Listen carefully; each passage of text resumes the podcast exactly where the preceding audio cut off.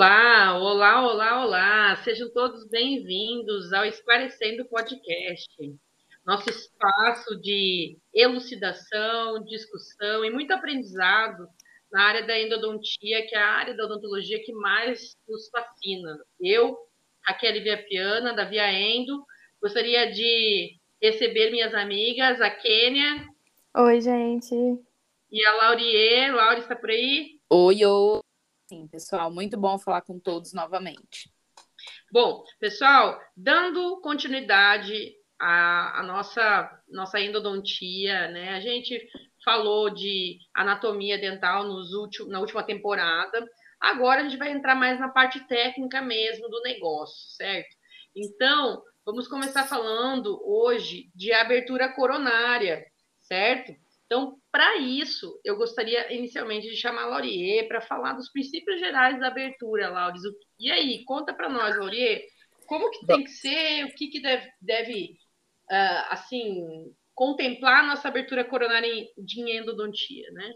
Então vamos lá, pessoal, vamos falar um pouquinho aí da primeira etapa, basicamente, né, prática aí no nosso paciente, claro que depois do diagnóstico e tudo mais, que é o acesso coronário.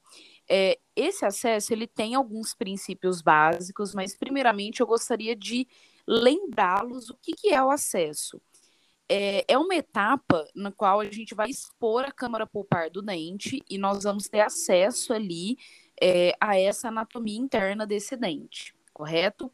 Então, para que a gente consiga fazer isso, nós temos que seguir é, como se fossem algumas leis, né? Que é o que a gente chama de princípio. Então, basicamente, a gente visa, durante um acesso é, coronário, ter ali um acesso direto ao canal radicular. Então, é o fato de poder introduzir um instrumento dentro desse dente, né, seja uma lima, de forma mais retilínea possível.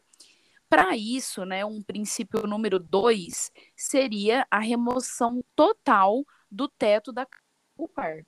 E o que, que é teto, né? A gente falou algumas questões anatômicas, o teto é uma, uma, dentina que se encontra ali na entrada dos canais radiculares. Então, ela tem que ser totalmente removida para que a gente consiga acessar de forma livre e reta esse canal radicular. Um princípio é, muito importante, que é o número 3, é, gente, basicamente preservar o assoalho. Eu sempre brinco com os meus alunos que o assoalho ele é o deus ali do dente, né? Então, a gente não toca essa região. O assoalho, ele é ele, ele nunca vai ser alterado. Ele tem uma característica de ser liso, convexo e polido. Ele tem até uma alteração de cor, né? Ele é um pouco mais escuro do que a dentina lateral, então ele tem uma cor mais acastanhada, amarronzada. Então, durante o acesso, a gente não deve encostar a broca nesse assoalho, porque ele, de certa forma, nos auxilia e guia para que a gente consiga localizar o orifício da entrada do canal. É, um outro princípio que, claro, que a gente tem que ter um bom senso aí, é a preservação de estrutura dentária. Gente, muitas vezes o dente vem para nós, né, na endodontia, é muito cariado, muito destruído, e nós temos que remover toda a doença que está ali instalada. Então a gente vai remover tudo. Ah, mas nossa, não sobrou nada de dente. Não tem problema, porque a gente tem que tirar a doença que está ali. Mas quando eu falo desse princípio de preservar a estrutura dentária, vamos imaginar que, por exemplo, nós vamos é, tratar um canal de uma pessoa, um paciente que sofreu um trauma. Então, a gente vai tentar manter o máximo possível de estrutura dentinária sadia. Então, nós vamos falar de princípios de acessos conservadores, né? Eu não estou falando um acesso que a gente nem consegue introduzir a lima, de tão pequenininho mas a gente tem que tentar manter o dente é, máximo de paredes viáveis possíveis, ok? E por fim, um dos princípios é obter paredes alisadas e divergentes para oclusal. Isso, basicamente, pessoal, vai nos auxiliar a ter uma parede retilínea, que a gente consiga introduzir os instrumentos e não ter ali nenhum risco de fraturar os mesmos dentro do canal. Então, eu finalizo esses princípios só lembrando que muitas vezes a gente precisa de alguns procedimentos prévios dessa é, para o acesso coronário para poder realizar endodontia, né? Como, por exemplo, de, é, reconstruir esse dente se ele não existe nenhuma parede, ter todo o material completo e, basicamente, gente, conhecer a anatomia do canal. Esse é um princípio fundamental para a gente conseguir trabalhar dentro de um dente. A endodontia, ela é guiada, ela é regida pelo conhecimento anatômico, não é, meninas? Com Sim. certeza. E para é, a gente falar é, das etapas propriamente ditas, eu gostaria de convidar aí a Kênia e falar é, desses primeiros momentos, né, das brocas que nós vamos utilizar, como que faz. Conta aí para nós, Kênia, por favor. Isso, gente. A fase inicial, que é muito importante, né, no, na hora da abertura aí, é a fase que a gente pode chamar de ponto ou zona de eleição, né, que é a fase inicial da abertura coronária, onde a gente vai fazer um desgaste inicial da superfície aí do, do dente, né, que geralmente fica mais localizada na parte de esmalte até atingir a dentina. Para a gente eleger esse ponto de eleição, a gente tem que imaginar aí um ponto localizado na coroa, né? Então, assim, esse ponto em dentes anteriores, ou seja, incisivo, é, incisivo central, lateral e é, caninos, esse ponto geralmente ele está localizado no meio ali da, da, no meio ali da incisal, ali, próximo, um pouquinho acima ali do símbolo, na face lingual, tá? É, e a gente é, faz é, esse ponto de eleição quando está no início da aprendizagem, a gente até orienta os alunos, né, para fazer demarcações com canetinhas. Vocês fazem isso, meninas?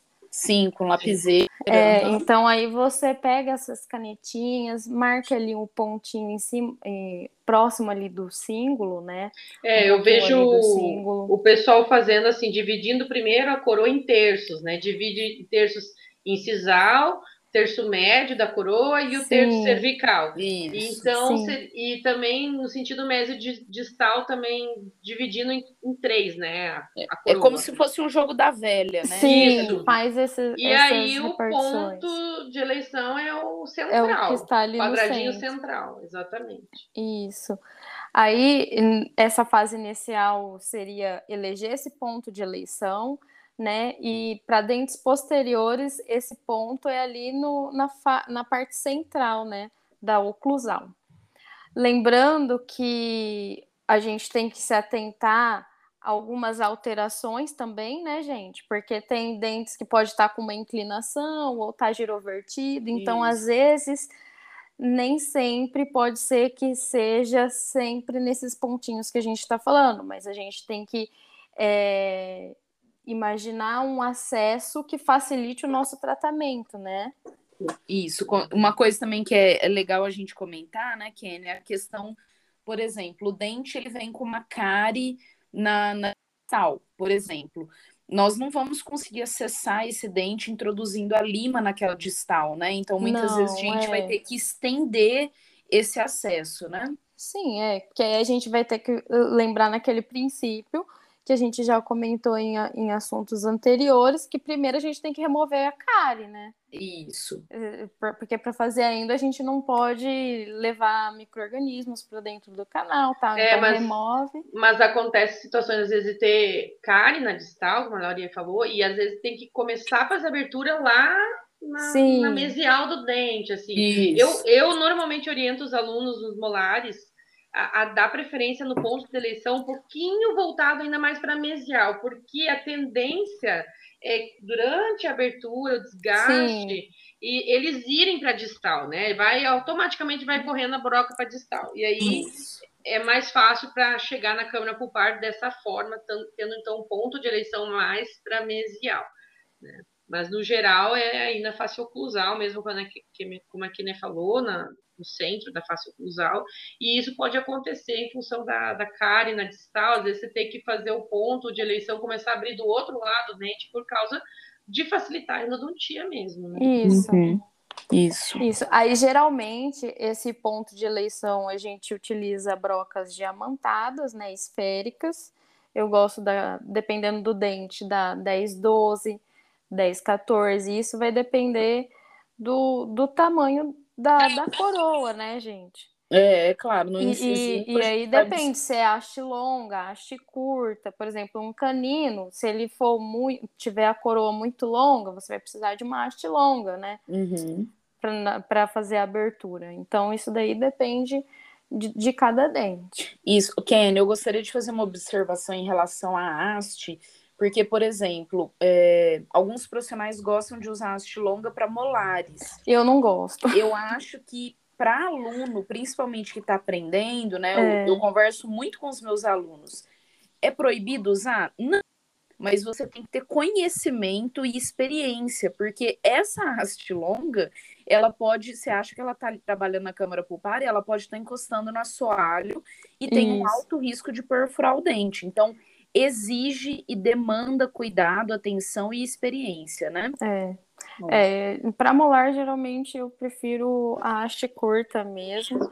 Até porque, por exemplo, se for um segundo molar, a pessoa não tem uma abertura de boca muito boa, dificulta ali. Eu acho que a, a haste longa já não, não facilita muito.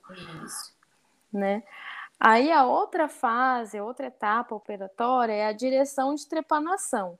Então, na hora que a gente começou a iniciar o desgaste, chegou ali em dentina, a gente faz o direcionamento, né? Para a gente poder atingir a câmara pulpar. Essa direção de trepanação, geralmente é, incisivos e, e caninos, é feito na, na face ali retilínea, né? Posicionada ali no, no canal retilíneo. Agora, para molares, a gente faz essa direção de trepanação para o canal, para a área de para o canal de maior volume. No caso, por exemplo, molar superior, canal palatino, molar inferior, canal distal. Uhum. Certo, meninas? Sim. Aí, no, depois de fazer, é, depois dessas duas etapas, é, essa, na verdade, essa etapa ainda é com a broca esférica, tá, gente? Depois dessa etapa, a gente faz a etapa de contorno, né, Kelly? É, então. Aí eu posso começar a falar que. Isso, eu ia te chamar para fazer a fase de contorno e a, e a, a, a fase lá de a forma é, de conveniência. É, forma de conveniência, que vai dar lá a forma na, a, a, da abertura final. Você pode falar pra gente?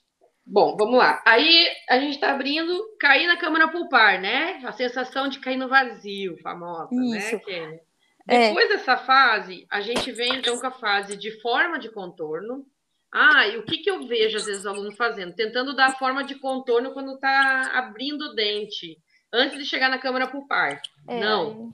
Então, assim, o certo é ponto de eleição, como a Kenia falou, direção de interpretação, você vai numa direção só até cair no vazio. Caiu no vazio, aí a gente vai começar a remover o teto, né? normalmente utiliza a própria broca esférica ali, encaixando ela, enrosca ela na, na, na, parte interna ali da câmara pulpar, no, no, teto mesmo, e acionando a broca com movimento de supressão, a gente consegue remover o, todo o teto, e, e aí a remoção do teto ela vai nos conduzir automaticamente à forma de contorno, uhum. que mais para frente a Lauria vai contar para nós qual que é a forma, a forma de contorno de cada um dos dentes, né, dos anteriores, dos posteriores, superiores e inferiores. Então, o forma de contorno é dada pela remoção do teto. Eu posso fazer com a broca esférica também. Os alunos, em função daquela falta de experiência, medo, às vezes preferem fazer a, forma, a forma de contorno utilizando a broca endo Z, né? Uh, só que a endo Z, o único parênteses que eu gosto de fazer é de lembrar que ela corta em lateral, lateralidade. Então, se você Sim. colocá-la dentro do canal e, e, por exemplo, um canal palatino, que é amplo, é, introduzi-la para dentro do canal e arrastar ela, você pode cortar a furca com ela também. Então tem que tomar um cuidado de observar lá no raio-x diagnóstico qual que é o espaço que você tem da câmara pulpar ali para evitar esses tipos de acidente que a Lauria também vai falar para nós depois. Então eu posso usar para forma de contorno, né, é, a, a broca Endo Z, a 3080 ou, ou 3082, que são brocas diamantadas cilíndricas, longas, e que apresentam uma pontinha ali inativa. Então, a, a coincidência, a similaridade entre essas brocas, vamos dizer assim, são que elas apresentam a ponta inativa. Então, elas não cortam na ponta e por isso são brocas seguras de serem utilizadas nessa fase para evitar o corte na região de furca e, consequentemente, perfuração, né? Diferente das, das esféricas diamantada. Uh, então, aí seria a forma de contorno. É importante a gente checar durante essa remoção do teto, usar a própria sonda número 5, né, o lado, o lado que é inclinado ali, angulado, é, arrastar, né, trazer ele nas paredes, assim, ver se ele enrosca, ver se ainda tem teto para remoção. Por que é importante a remoção do teto? Para remover toda a porção orgânica, né, de tecido que pode ficar nessa região que pode servir de alimento para bactérias e no futuro levar a um insucesso. Então, é de supremacia a remoção do teto. Tá? E aí, numa segunda fase, aí visando jamais o acesso aos canais articulares, a gente tem a forma de conveniência, ou também, em algumas uhum. escolas, denominados de desgaste compensatório. Essa forma de conveniência, ela também é dada pela broca ali, é, endozê, né?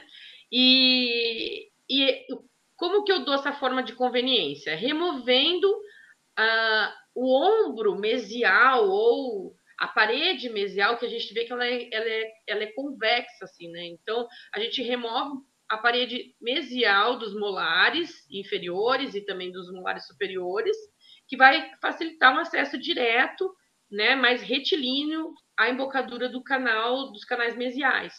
Tá? Uh, e nos dentes anteriores, é, essa forma de conveniência também representa ali a remoção do ombro lingual ou palatino nos dentes anteriores, nos incisivos ou nos caninos. Tá? E essa forma de conveniência, então, a gente faz também, como já mencionei, com a broca endosê. E aí, Laures, conta para nós, então, o formato que a gente dá nessa abertura coronária, né, que seria é, a forma de contorno mesmo, né? Do, uhum. da, da, do acesso dos dentes aí. Fala para nós, por favor. Então vamos lá, gente. Vou fazer um resumo aqui para ficar mais fácil para vocês, mas basicamente é o seguinte: os dentes anteriores, que serão divididos aqui, incisivos, né? Tanto incisivo central como lateral, superior e inferior, eles têm uma forma final lembrando ali basicamente um triângulo. Então, esse triângulo, ele vai estar com a base do triângulo voltado para a borda incisal e o vértice desse triângulo voltado para o símbolo. Então, só enfatizando o que as minhas colegas aí, minhas amigas falaram, nós não vamos tocar, seja com a endosê, com a ponta diamantada esférica, com uma 1557, a gente não toca na borda incisal nem no símbolo dos dentes. A gente preserva essas estruturas, tá? Os caninos, é, eles apresentam uma forma ovalada. E quando eu falo ovalada, gente, é no sentido vestíbulo lingual. Então, a gente preserva aí é, a estrutura no sentido mesio-distal. Então, obviamente, não encosta nas cristas, né? É um ovo no sentido vestíbulo lingual. Então, isso também se aplica para os pré-molares. Então, caninos e prés, seja superior ou inferior, é uma forma mais ovoide, né? Ovalada. Tudo bem até então, pessoal? Meninas, tranquilo? Sim. Querem fazer alguma consideração? Não, isso mesmo. Isso, isso mesmo. mesmo. Ótimo. E aí, lembrando que nós temos os molares, né? Então, são dentes que têm aí possibilidades de ter diferenças anatômicas e morfológicas, então a gente tem que prestar muita atenção. Olha só, quando a gente tem um molar superior, nós vamos ter aí é, a, basicamente um triângulo desenhado. Então vamos pensar num primeiro molar superior. nós temos a base desse triângulo voltada para vestibular, porque é o local que a gente encontra o maior número de canais, e o vértice voltado para o canal palatino, que é o canal mais volumoso. O que, que eu preciso fazer observação? Gente, a anatomia, ela é imprescindível. Então, se eu estou falando de um molar superior, na grande maioria das vezes, esse dente pode ser que tenha quatro canais, porque a gente tem a presença ilustre do nosso ca quarto canal, que está ali na raiz mésio. Por que, que eu estou falando isso? Quando da presença desse canal, nós precisamos estender o nosso preparo. Então, muitas vezes, no primeiro molar superior, pode ser que a gente não tenha um triângulo bonitinho. Ele pode ter ali na região mesial um desgaste maior, tornando esse preparo com uma característica mais trapezoidal, né? Então fica um, um triângulo maior, fica mais é, amplo naquela região para que a gente tenha acesso a esse quarto canal. E uhum. isso acontece também nos molares inferiores, no qual, por exemplo, vamos pensar num dente 36, um primeiro molar inferior.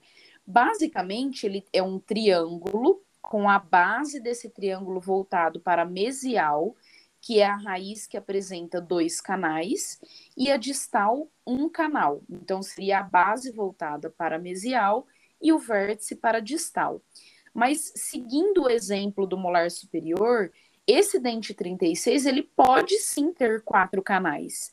E se ele apresenta dois canais na raiz distal, né, então seria o disto vestibular e o disto lingual, a gente precisa ampliar esse triângulo. Então, ele acaba ficando aí com uma forma mais trapezoidal.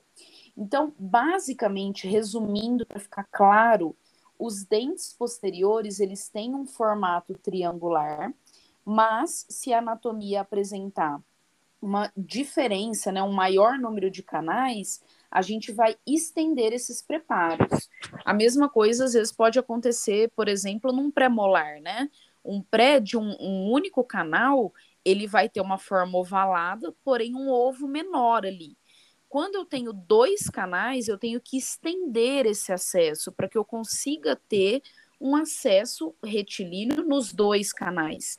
Então vejam vocês que é como se fosse ali é, uma telinha, né, para vocês lembrarem, mas a gente tem que ter noção e ciência dessa anatomia para a gente poder fazer esse formato final da melhor forma possível.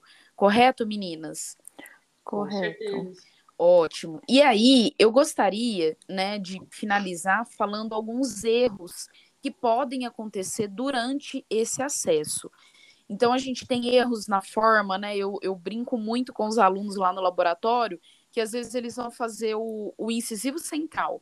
Ao invés deles fazerem o triângulo com a base para a borda incisal, eles invertem no início, né? Então faz a base voltada para o símbolo. Sim. Então, Isso a... quando não, não, na hora da forma do contorno não desgasta incisal. Exato, né? Então, é, a gente no laboratório, eu não sei aí na instituição que vocês trabalham, mas a gente tem a limitação de trabalhar com dentes de plástico. Então, a endosê, ela encosta ali, né? Então, ela desgasta todo o dente. Isso. Então, isso tudo é, é uma questão de experiência, né? Então, é, é eu acho que a gente, a gente, eu procuro orientar os alunos que tem que ter uma margem ao redor da cavidade de uns 2 milímetros. Isso. Isso. Borda, de borda Isso. de dente. Uhum. É, e lembrar também a profundidade que as brocas têm que entrar, né? Porque é, esses, esses, essas semanas passadas que teve laboratório, os alunos tiveram dificuldade na, na hora de usar essas brocas em profundidade e ali no início ali do canal deu um desgaste maior, sabe? Fez sim. um degrau, né? É, isso é então, é um erro, sim, muito clássico, né? É. Então, uma dica clínica, né, falando basicamente desse erro, ai, professor, eu vou fazer meu primeiro molar superior ou inferior, tanto faz mas eu tô com muito medo. Será que essa broca vai encostar no assoalho? Uma dica clínica que eu dou é você ter uma radiografia bite wing, né, ou seja, interproximal desse dente, e a gente pode medir com uma reguinha da cúspide até mais ou menos o corno pulpar. Então, vamos supor que deu lá, um exemplo, gente, sei lá, 9 milímetros. A gente uhum. pode pôr uma, um cursor de borracha, né, um, um stop de borracha, na broca a 9 milímetros. Então, você vai saber que, seguindo ali, respeitando a medida do cursor, você não vai encostar nesse assoalho, né? Então, eu acho que é uma dica que é válida, porque um dos erros mais comuns é a deformação de assoalho, é perfuração, é, acaba sendo a remoção excessiva de estrutura dental. Então, um dente que talvez daria para fazer uma restauração de resina composta, na hora de acessar, vai desgastando, desgastando, desgastando, que depois tem que ser um pino e uma coroa, né? Então, esse cuidado a gente isso quando não volta fraturado o dente, né? Porque Ex as paredes ficaram muito finas. Muito Isso. fragilizadas, né? Aí a pessoa sempre fala, ai, endodontia enfraquece o dente. Não, gente, isso é um assunto de um outro episódio, mas que não necessariamente tem a ver com, com acesso.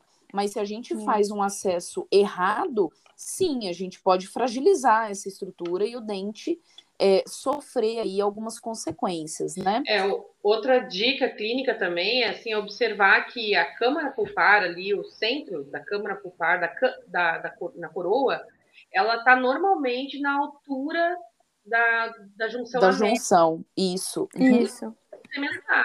Então, se você está gastando e já passou dessa altura, às vezes você pode até colocar a broca dentro do dente e, e medir por fora, assim, na, né? Porque a abertura normalmente a gente faz para não perder as inclinações. Sem o isolamento? Faz sem isolamento, é, com exceções aí agora por causa do Covid, é. mas é, é uma forma de também você se guiar, né? de colocar a broca no interior do dente e ver se você já está ultrapassando ali o limite amelo cementário do dente, que se está passando, está alguma coisa errada. Para é. tudo, fotografa para ver a uhum. direção.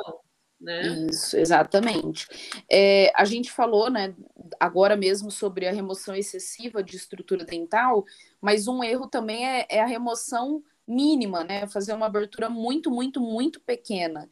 É, eu dei aula semana passada sobre laboratório, sobre obturação, e vamos supor, era um pré-molar de dois canais. Existiu muita dificuldade em adaptar o cone para fazer a prova do cone, porque o acesso ele era tão pequeno que não cabia o cone. Então, a gente tem que ter também essa noção que algo muito pequeno dificulta para um, no nosso dia a dia clínico, para um clínico geral que não vai ter uma microscopia ou uma magnificação, até para visualização dele. Então, é, quando faz aquilo muito, muito, muito pequenininho, ele não vai conseguir fazer desinfecção, levar a lima, levar a solução irrigadora. Então, também é uma situação que a gente tem que ficar atento, né? Isso. E, por fim, um erro que eu acho que é clássico, eu já vi muitas situações, é fazer abertura por uma face proximal. Então, é aquilo que eu comentei aquela hora. Ah, eu tenho uma cárie pela distal, ou sei lá, uma cárie na vestibular. Eu vou limpar aquela cárie por ali e trabalhar com a minha lima naquele local. Então, introduzir a, a lima só ali na cervical, na vestibular do dente. Gente, nós temos que ter um cuidado em relação aos instrumentos. Porque se você está trabalhando com uma lima de aço inoxidável, ela não tem uma flexibilidade que te permita isso.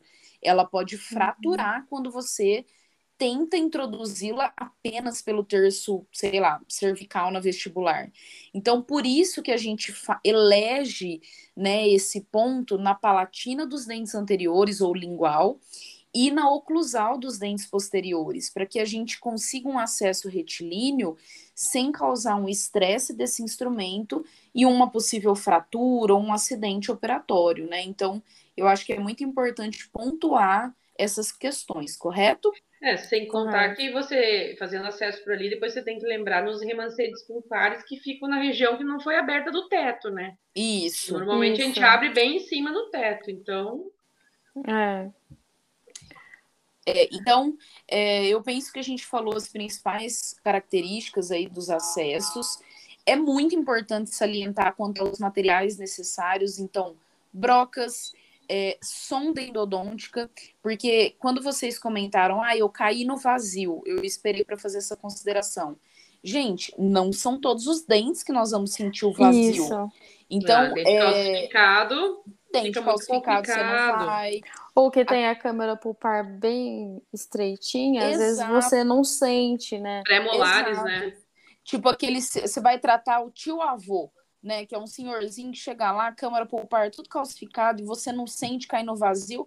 Gente, tá nessa situação? Para, seca o dente, pega a sonda endodôntica, que é aquela de extremidade reta, cutuca lá dentro, porque se você ficar procurando e Com broca, esperando né? cair no vazio com a broca, É. você pode perfurar o dente. E isso é extremamente maléfico aí para o que a gente quer, né? Com certeza. E é, uma consideração que eu queria fazer também, eu falei sobre o assoalho. O assoalho, ele é extremamente importante aí no nosso acesso, porque ele está nos dizendo onde está a entrada do canal. Então, não interfiram na anatomia e nas características dessa estrutura que é extremamente importante, né? Com certeza. Isso. Então é isso, meninas. Alguma consideração mais sobre o acesso? Ah, acho que era isso. Ah, Acho acho que isso. outra situação que é complicada, às vezes pode levar à indução de erros, é quando tem que fazer acesso transcoroas, né? Em casos de dentes que são pilares de prótese. Isso. Uhum. E então, assim, é é um desafio maior, é, os cuidados devem ser maiores, É, a radiografia Sim. transoperatória é importante, né? com Isso. certeza. E acho que era isso que para fechar nosso episódio de hoje, né? É, eu, eu gostaria de isso também. conselho a gente não dá, né? Mas eu vou dar então uma experiência de vida que eu acredito que seja de nós três, que é o treinamento. Gente, sem treinar, não adianta você fazer um acesso e achar difícil e falar, não vou mais fazer isso que eu não quero. Gente, o negócio é treinar. Você fez um, aí vai fazer dois, três, dez, vinte. Você só vai aperfeiçoar o seu acesso coronário, parar de ter medo, sentir segurança quando houver o treinamento incessante, incansável, porque é assim que leva à perfeição, correto? Corretíssimo. Perfeito, então. Então, gostaria de pedir que vocês deixassem aí os meios de comunicação, né, para o pessoal deixar os temas para nós, os feedbacks dos nossos episódios. Conta para nós aí, Kênia. O meu é doutora Kênia, K e dois N's. E, gente, segue a gente lá no nosso Instagram, arroba esclarecendo podcast. Ótimo. Curta lá nossas publicações, deixem os seus, as suas opiniões. Ótimo, tá? isso mesmo, importante tá para nós, né? É, Críticas também são bem-vindas. mais o nosso trabalho, né? Que a gente faz. Com tanto carinho, né? É. O Raquel, conta o seu aí para nós, por favor. Ah, eu falei no início, é Via Endo, né? Uhum. Só me acha lá no Instagram, na Via Endo. Só E- casos cabulosos encontramos por lá. Bem É. isso. Mais ou menos isso. Isso. E eu também tenho meu Instagram aí, que é feito com muito carinho para os meus alunos, que é arroba DRA, né? doutoralaurier.endo. E fica aí nosso convite para deixar opinião de vocês, sugestões nas nossas vias de comunicação, né, meninas? Com Isso. certeza. E muito obrigada por acompanhar mais um episódio. Em breve estamos juntos falando de muita endodontia. Força Até na. Endo, galera! Isso Foca aí. na Endo, gente. Grande beijo, pessoal. Tudo de bom para todos. Sucesso! Um beijo. Beijo.